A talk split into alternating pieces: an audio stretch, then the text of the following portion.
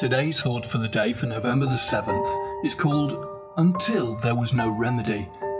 And the readings for the day are the 2nd of Chronicles 36, Hosea 4, and Acts chapter 20. Today, we completed reading 2nd of Chronicles, a chapter which describes the final end of the kingdom set up in God's given glory in the reigns of David and Solomon. Now it has become a time when all the officers of the priests and the people were exceedingly unfaithful to God. Despite this, the Lord, the God of their fathers, sent persistently to them by his messengers because he had compassion on his people. We can see parallels with today there was a resultant awareness and awe of God in the generations following the time the Bible was first printed. And initially, many parts of the world became God fearing. This spirit has now just about all disappeared, yet human beings still benefit from the compassion God still shows in holding back from the severe judgment human beings deserve. Let us ask ourselves are we worthy of God's calling? We recall Paul's words.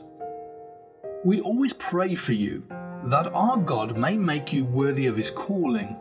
2nd of uh, Thessalonians chapter 1 verse 11. Yet how can God make us worthy if we take little or no notice of his word? We fearfully note the next verse in Chronicles, for it is parallel with that which must be about to happen to our world.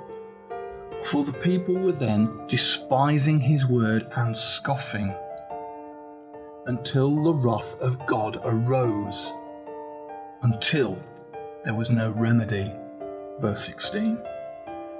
Well, the only remedy was destruction of ungodliness. There is also a clear parallel to this in what we read in Hosea today. The prophet was giving a message in the final years of the northern kingdom saying, The Lord has a controversy with the inhabitants of the land. There is no faithfulness or steadfast love and no knowledge of God. What a contrast with the last verse of the previous chapter and its remarkable vision of the future. This is as much a vision for us as it is for them. A time will come, says God through the prophet, when the children of Israel shall return and seek the Lord their God and David their king. And they shall come in fear to the Lord and to his goodness in the latter days. This verse will be fulfilled when the kingdom of God is established.